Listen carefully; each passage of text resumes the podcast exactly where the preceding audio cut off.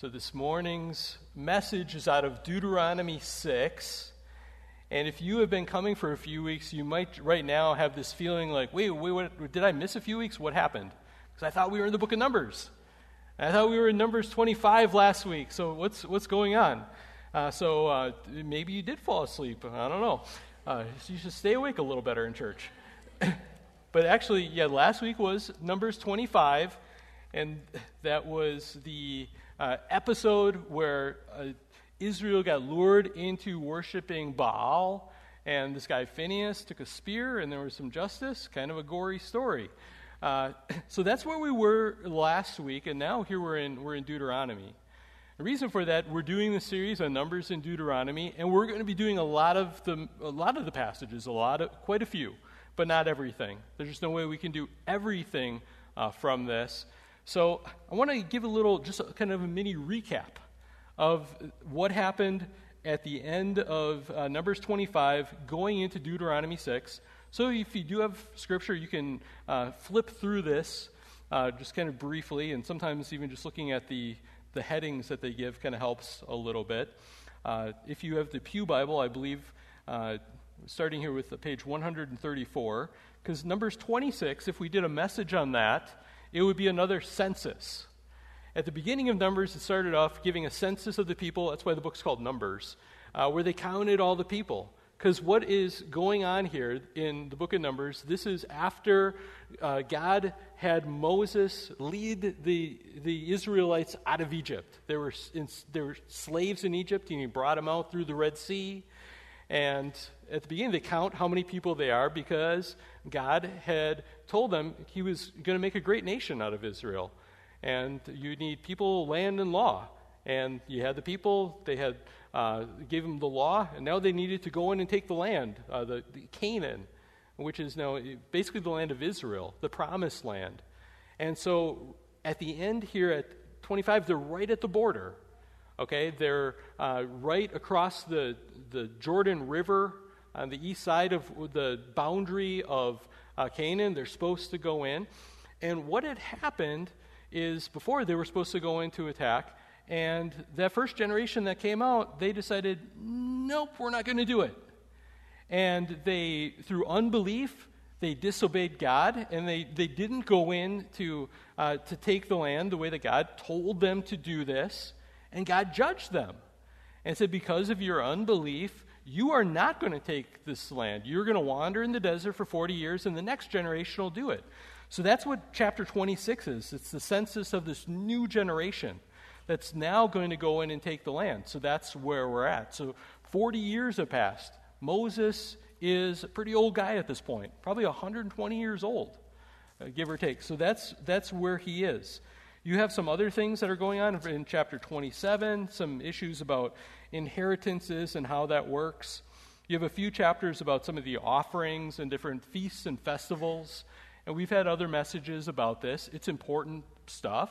If we were living in Old Testament days, we would be responsible to be living these things out. But because Jesus is the, the final sacrifice, we don't have to do these other sacrifices uh, anymore. In chapter 31, it talks about vengeance against Midian, the Midianites, uh, for their role, along with Moab, in leading Israel into worshiping Baal. And so uh, Israel has vengeance on them. So, uh, to make a long story short, Israel goes in and uh, Midian gets their tail kicked by Israel.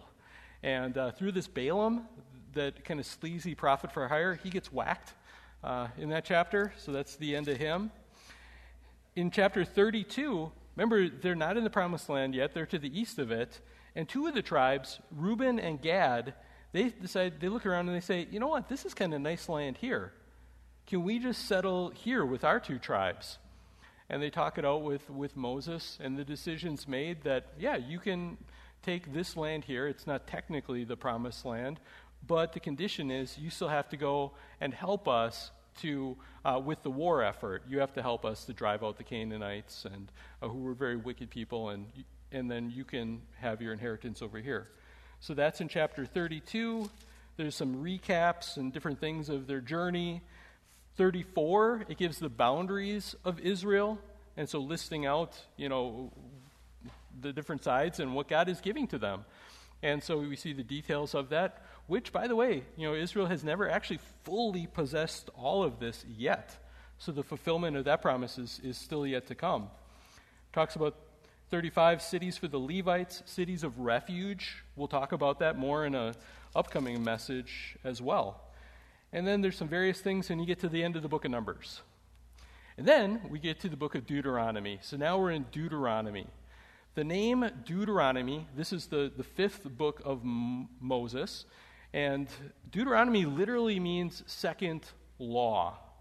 Deutero means second, nomos means law. So, you, so the word Deuteronomy literally means second law. And I really I encourage you, the parts that we're not doing messages over, to still go through and, and read this. A lot of great stuff here. Uh, you'll notice there's a lot in Deuteronomy that you might say, well, it seems like we've done this before. Uh, yeah, it, it's a second giving of the law.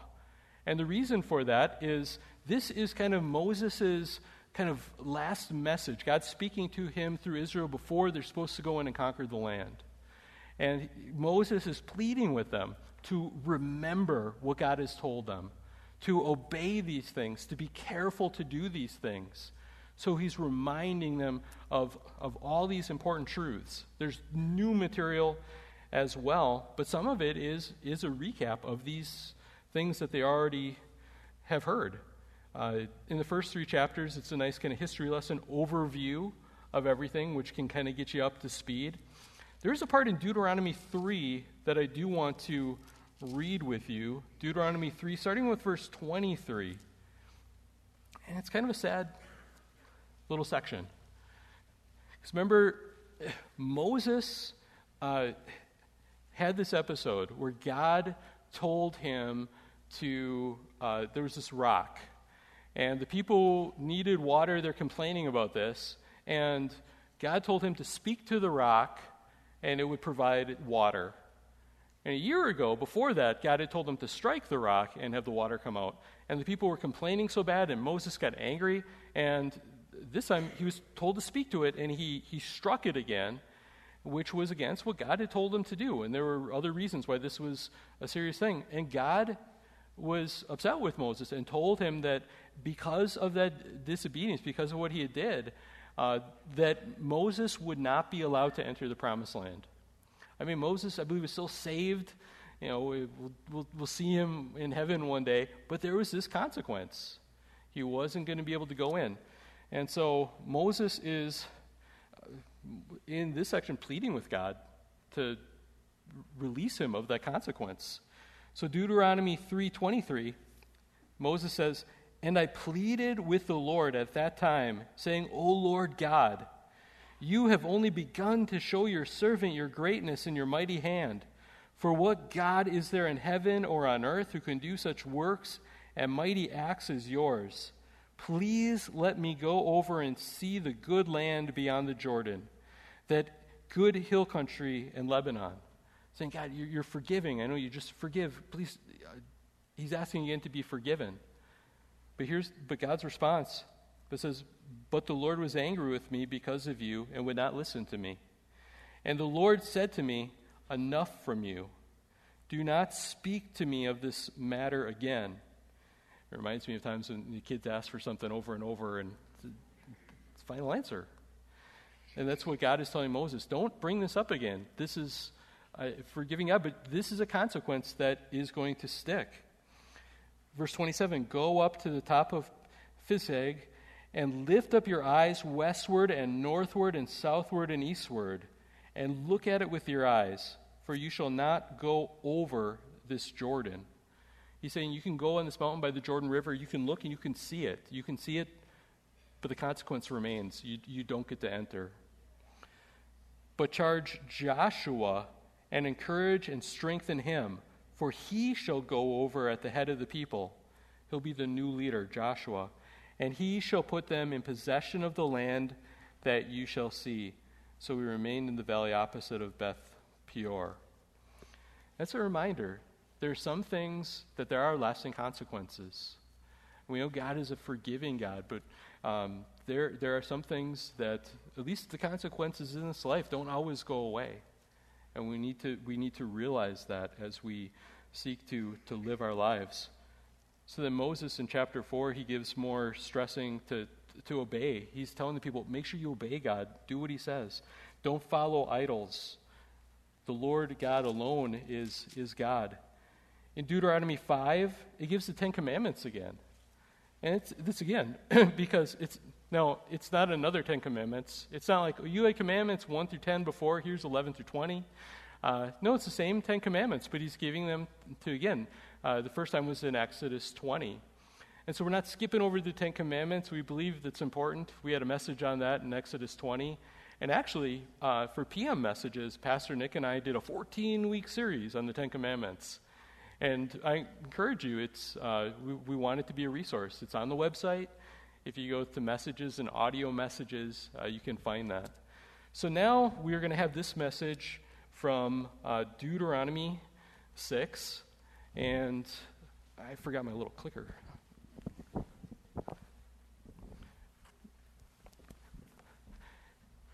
This message from Deuteronomy 6. And you know, even before we get into that, you know, giving the law again and all this, there's just a little side application here to remember is that we think, well, why is all this space being used for a lot of Deuteronomy that's the second time around? Isn't it already written? It's a reminder to us that important things need to be stressed, and important things need to be stressed and repeated. And it's a reminder to us that important things need to be taught to each generation. New generations come up, and we, if we just think that they're just going to automatically know the same truths, have the same values, have the same uh, grounding in God and His Word, we're mistaken. These things need to be taught fresh to each generation that is coming up. And that's why it's the role of all of us who passing down these truths. So, Deuteronomy 6, huge important chapter. We're just going to have the first five verses we're going to deal with today. And I'm going to summarize this message in, in one sense with this phrase there is one to love. And I'm going to explain what I, what I mean by that. So let's read Deuteronomy 6 1 through 5. Now, this is the commandment, the statutes, and the rules that the Lord your God commanded me to teach you, that you may do them in the land to which you are going over to possess it, that you may fear the Lord your God, you and your son and your son's sons, by keeping all his statutes and his commandments, which I command you all the days of your life, that your days may be long. Hear therefore, O Israel, and be careful to do them, that it may go well with you and that you may multiply greatly as the Lord, the God of your fathers, has promised you in a land flowing with milk and honey. So stop there for a moment because this next section is what is called the Shema. And the Shema here, these, these next verses, this is kind of like the John 3.16 for, for Jews. Okay? I mean, for Christians, chances are, if you know one uh, verse of Scripture, it, odds are it's John 3.16 because it's just it's such a, a, crystal clear passage about salvation. John 3.16, for God so loved the world that he gave his only begotten Son, that whosoever believes in him shall not perish but have eternal life. Now, if you were a Jew in the Old Testament or even today, you would know these next words, the Shema. It's called the Shema because that's a word for hear and that's how this starts. Oh, he, hear, O Israel. And this would be repeated every week in the synagogue. If you were a pious Jew, you would say this yourself twice a day. So this is just at the core of everything for the Old uh, Testament revelation. Hear, O Israel, the Lord our God, the Lord is one. You shall love the Lord your God with all your heart and with all your soul and with all your might. Those are the verses that we're going to look at most heavily today. Now, the beginning of chapter 6, there's a lot there about commands. I mean, if you looked at just the words here to get the impression, This is the commandment, the statutes, the rules that God commanded me to teach you, that you may do them.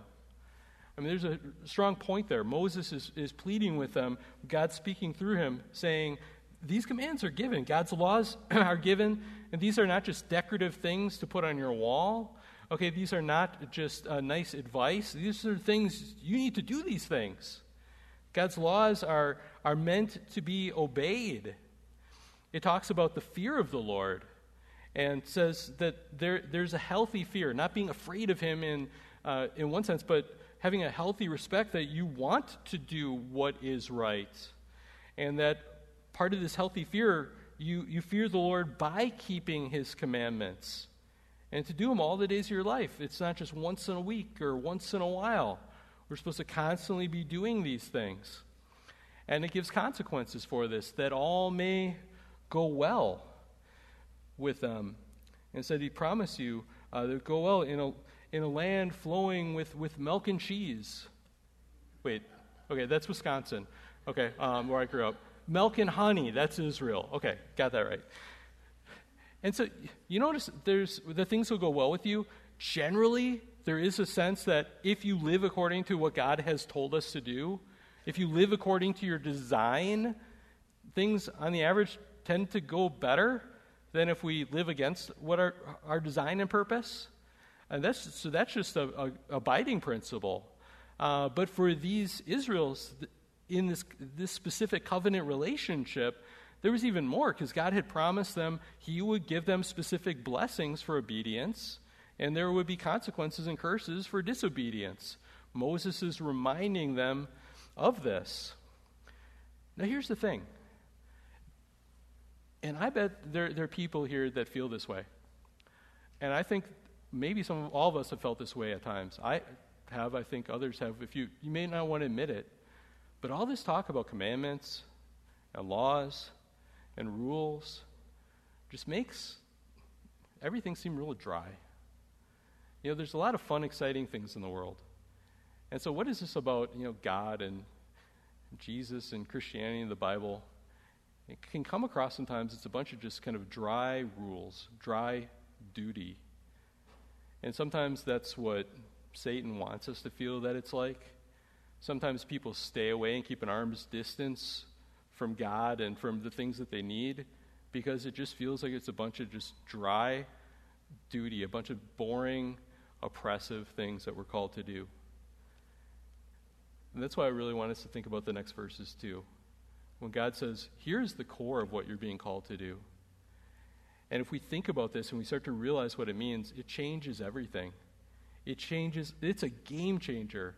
This will change your mindset about what it means to have a relationship with God, about your purpose, about everything, the commandments that God is giving you, what He wants from you. We will not be sinking into to hopelessness. So when we look at the, the Shema here, we're going to look at verse 4 and verse 5.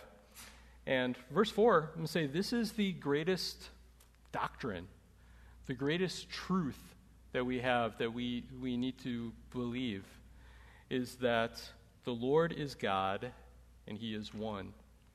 It's Deuteronomy 6 4. 4 uh, saying, the, Hear, O Israel, the Lord our God, the Lord is one.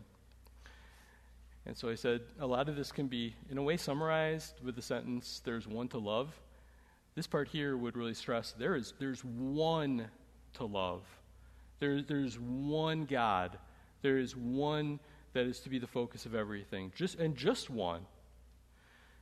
So when we unpack this, we, if this is the most foundational truth to believe, and I, I think it is, then there's at least some parts of this as we pull it apart.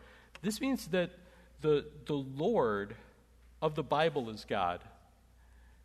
And if we were reading this in Hebrew, it would be even more apparent. Because sometimes we use the word Lord of, of anything. You could have all kinds of lords or masters or whatever. But notice in your Bible, hopefully, uh, the word for Lord here is in all capital letters. And that lets us know that this is, in Hebrew, this is the, the covenant name for the God of Israel. This is Yahweh. It's four letters in Hebrew, which is similar to our YHWH. Okay, and it was the, the sacred, most holy name for God. There's some names for God that some of the other false gods use, um, you know, Baal and you know, Baal gods, but no one else is called Yahweh.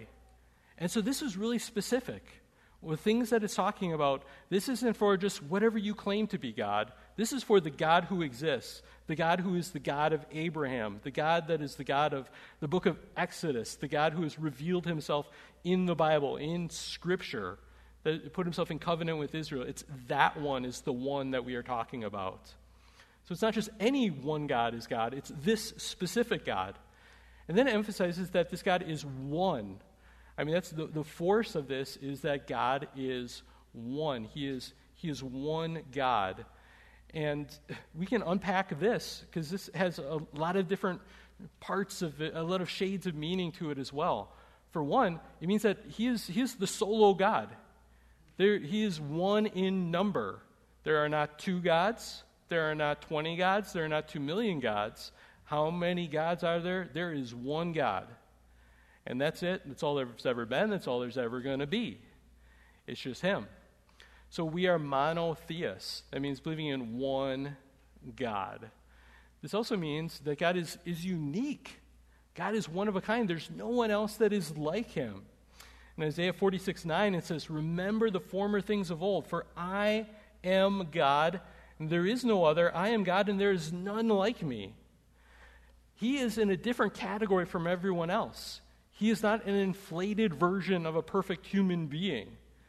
Okay, he has, that's why we can't really wrap our minds completely around who God is, because we don't even have things to compare him with.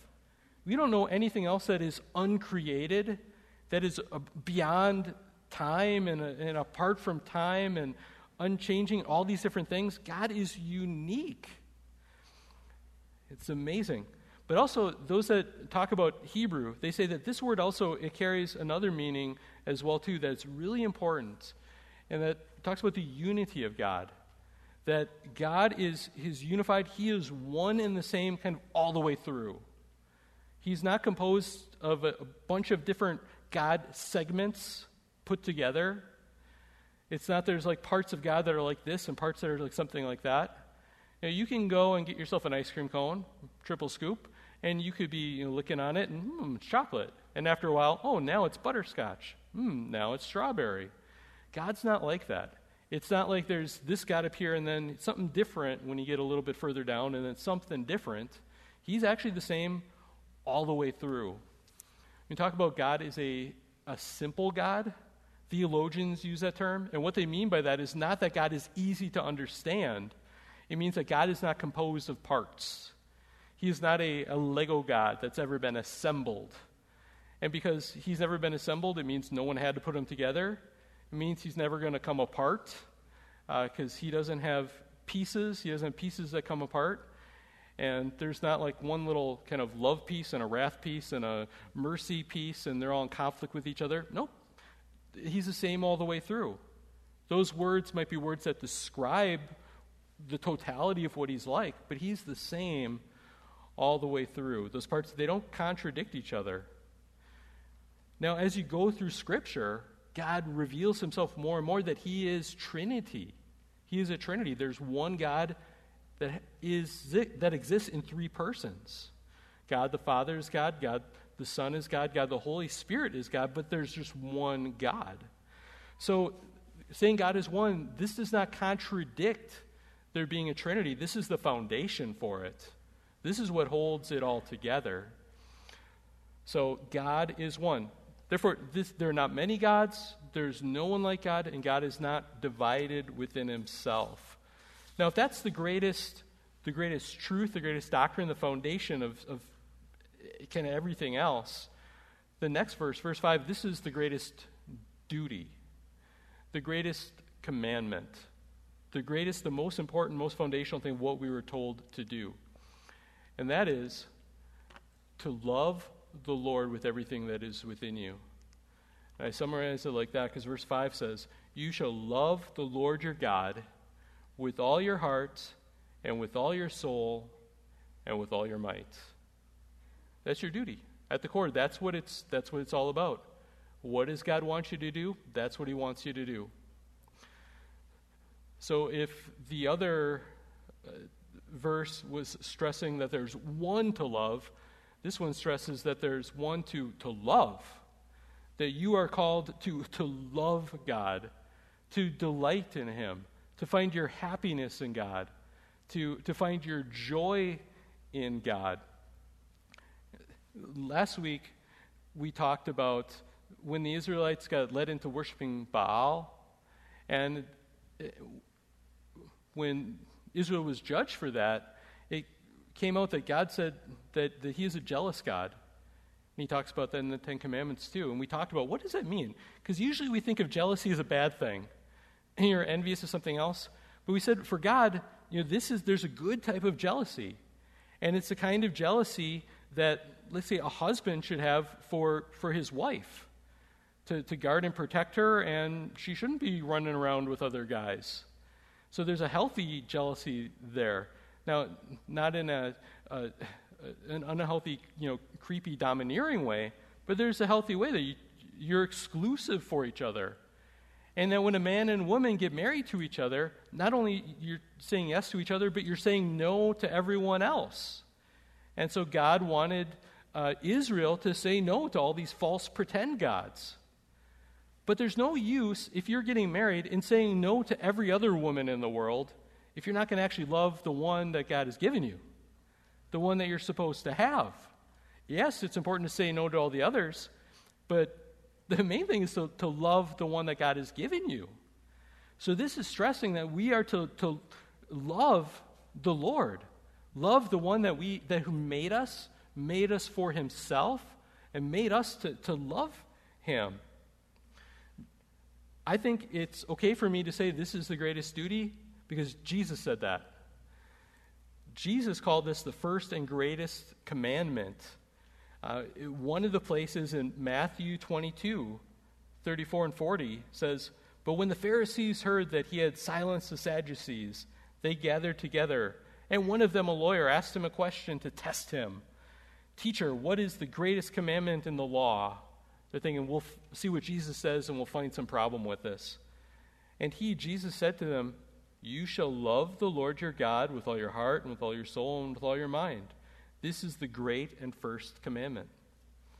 So he's pointing to the Shema. And then he said, And the second is like it you shall love your neighbor as yourself.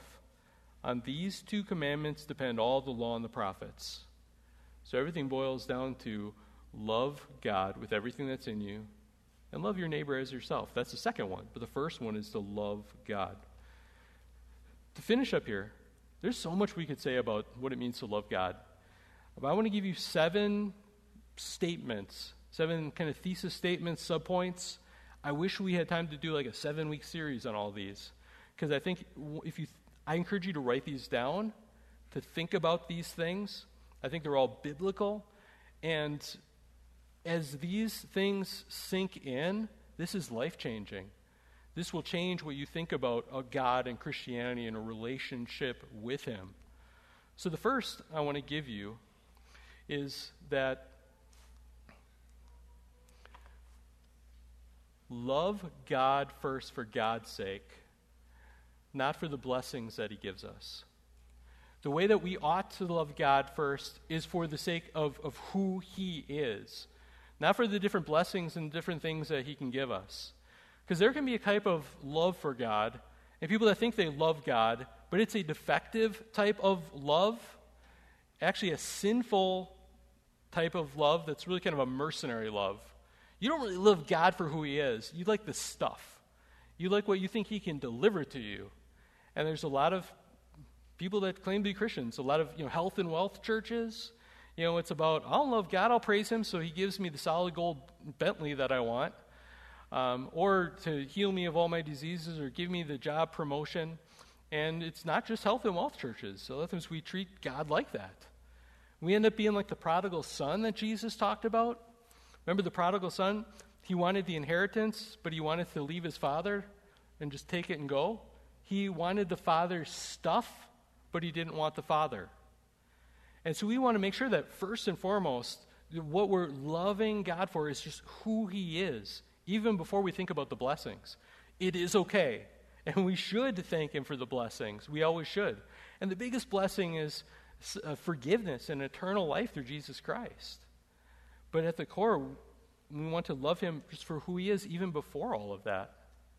That is the core of, of this true, genuine love that we're talking about. Second, want to love God with an undivided love.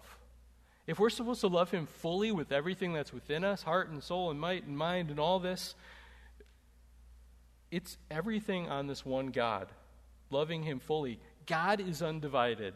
He is one God, and we are to love Him with an undivided love as well. That means if it's like you have 100 chips of love, it's not like, well, okay, I'll have 30 chips for loving God, and I'm going to put another 25 over my hobby, and okay, I guess my wife gets these, and we'll spread the rest out for my kids and, and do that. What I'm saying to you, and what I believe Scripture is teaching, is that it all needs to be on God. Everything is on God. We're, our love should not be divided. Now, there's something that you're thinking, and I'll get to that. Okay? But I want you to believe that. I believe it's supposed to be undivided, that it's all on God, it's exclusive. And there are things that if we start dividing up our love on other things, there's some things that are just mutually exclusive with that. In 1 John 2, it says, Do not love the world or the things in the world. This is the things of, of Satan and, and sinful things. If anyone loves the world, the love of the Father is not in him. For all that is in the world, the desires of the flesh, and the desires of the eyes, and the pride of life, is not from the Father, but is from the world. If we're loving sin, we're loving these sinful things, and most people do, then that is incompatible with loving God, and we're supposed to love Him fully. Now, a question, and some of you had this, I, am sure, and it, it's reasonable for you to have this. Okay, Pastor, you're saying that I have to, we have to be all in, just loving God, like all our, all our chips on Him. Am I not supposed to love my wife? Are thinking, am I not supposed to love my husband or my, my fiance or my kids? I have four kids. I'm not supposed to, to love them or my parents? What about my neighbors? Here's the thing true love for others flows from true love for God. And that's how it works. And so you love God fully, and out of that is going to flow good, true love for other things. Never for sin. That's incompatible.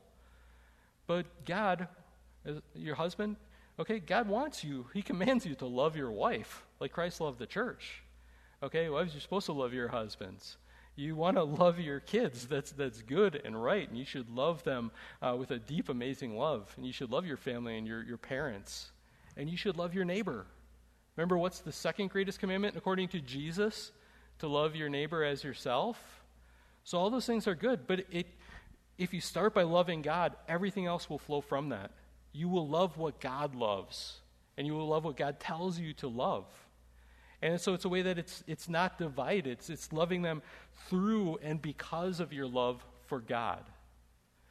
And that's, that's true love. These things can't be separated. You're supposed to love your neighbor, love others because he loved us first.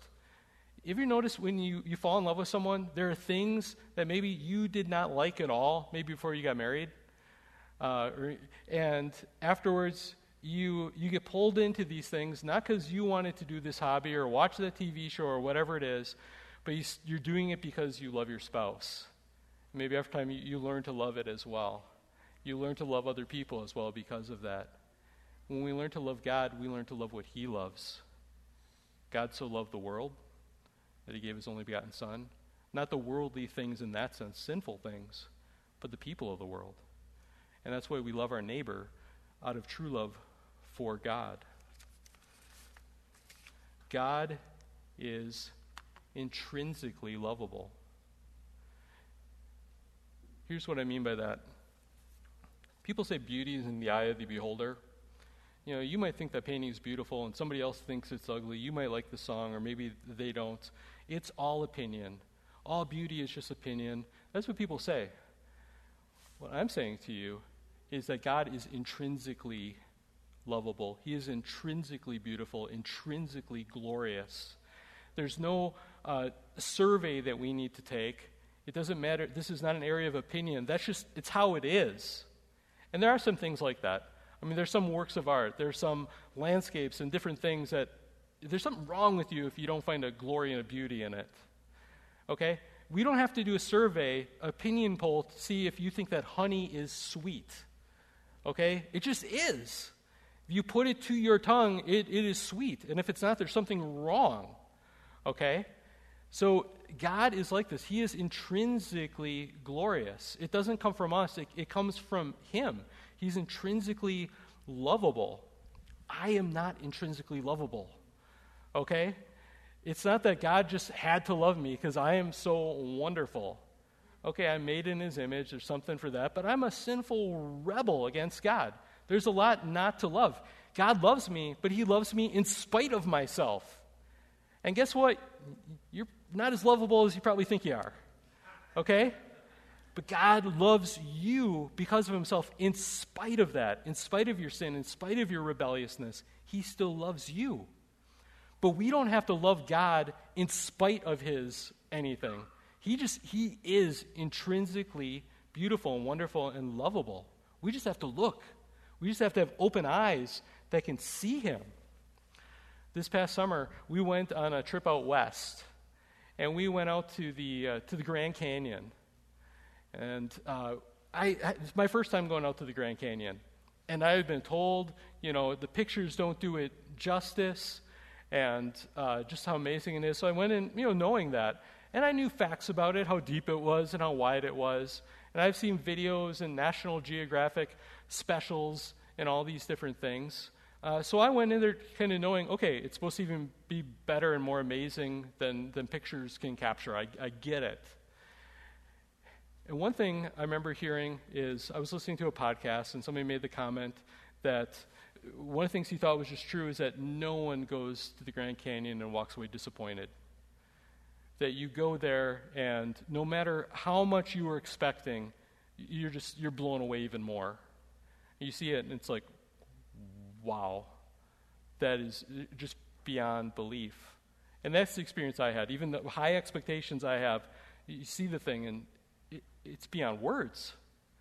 I'm telling you, that's what God is like, beyond what God is like. If you go to the Grand Canyon and, and you say, meh, okay, well, maybe that means you're not looking.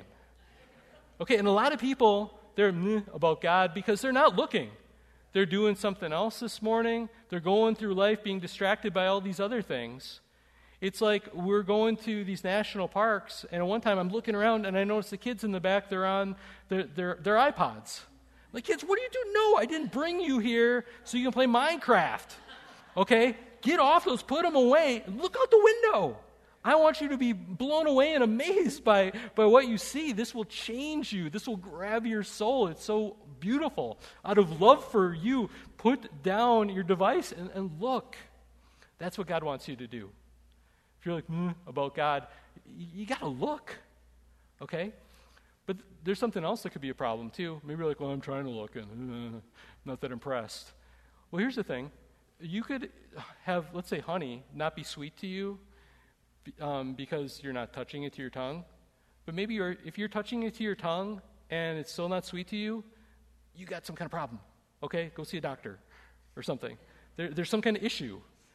Uh, and let's say this too if you take a corpse and you put honey all over it, just pour it on, it's not going to have it feeling sweet because it's dead. When we're dead in our sins, we don't experience God the way that we ought to. We don't realize how good and beautiful and awesome He is. But the problem is not with God, He is intrinsically beautiful. The problem is with us. That's the next point is that failure to love God is not because of a defect in God, but it's because of a defect in us. It's sin. Sin has messed us up, so we're not impressed by the life giving, awesome, beyond the Grand Canyon God that is actually there. We need to look at, but even that, we need, you could look at the Grand Canyon all you want. If you are blind, you're not going to be impressed. You need a miracle to give you eyesight so you can see it. And you need a miracle. You need the new birth. You need God to change your heart and give you to open your eyes so you can see what is there. So you can have your heart changed and be, be inspired and to be captivated and to love Him. That's what we're called to do. And it's wrong. It is sinful when we don't. We don't love God as we ought to. And that's a problem. None of us love God as we ought to. And that's sin. We're breaking the first and most important commandment. But praise God, there is someone who did.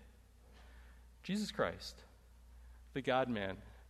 And he, he is God. And he knows what God is all about. He knows what God is like. And he came down, he became a human being. And also, as a human being, he lived a perfect life, perfectly loving God the way that he ought to.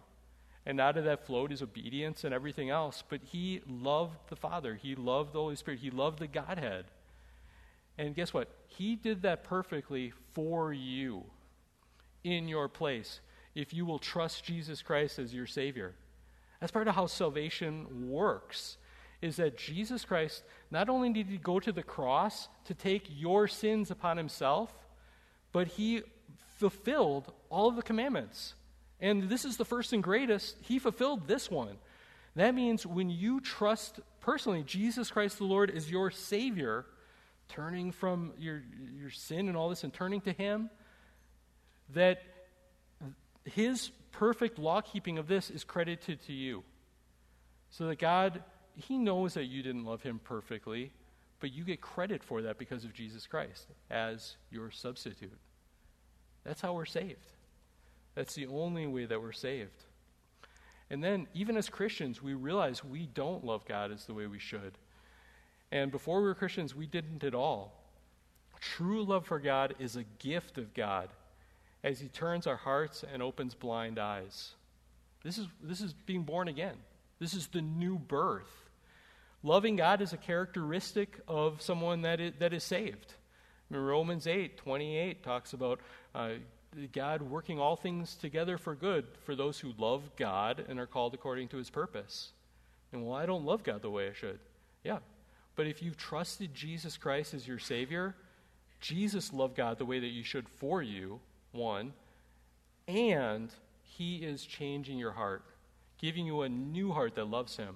If there's no love for God in your heart, maybe you said some kind of prayer or some kind of words, but it wasn't the real thing. And I pray that God would open your heart, that He would open your, your eyes, that you would see Him, and that you would be drawn to Him, and you come to Him and love Him as your Lord and your Savior. Do you see how this changes everything? If we understand what it means to love God, if you were thinking, uh, dry duty, it's all about what I can't do, and I can't do the fun things out there, and I have to do these boring things. No, don't let the devil deceive you. It is not about dry obedience. The duty, the duty that God is telling you to do is to delight. The duty that God is telling you to do is to delight in Him, the one that is the ultimate source of satisfaction and joy and beauty and glory and love for you. He's the one that made you for Him, that made you for this, to love you and to love Him and to experience joy through that. God created you for this. Sin keeps that from happening, the sin that we're all born with. Jesus went to the cross to solve that problem for anyone that will turn to him and trust him as Lord and Savior, no matter how bad your sin was, so that you can delight and love God forever. Let's pray. Lord God, we thank you. We give you praise from our hearts. Help us turn to our hearts to you in love, to delight in you as the one that is so intrinsically lovable and wonderful and glorious. Open our blind eyes. Give us new hearts to help us to, to see that and to savor who you are. And Lord, may, may obedience and everything else flow from that, that we, we love you and we want to please you, Lord God. But we thank you that a relationship with you is not dry duty. Our duty is to delight in you and to love you, Lord God. And that is joy. And it is all through Jesus Christ, our Savior. In his name we pray. Amen.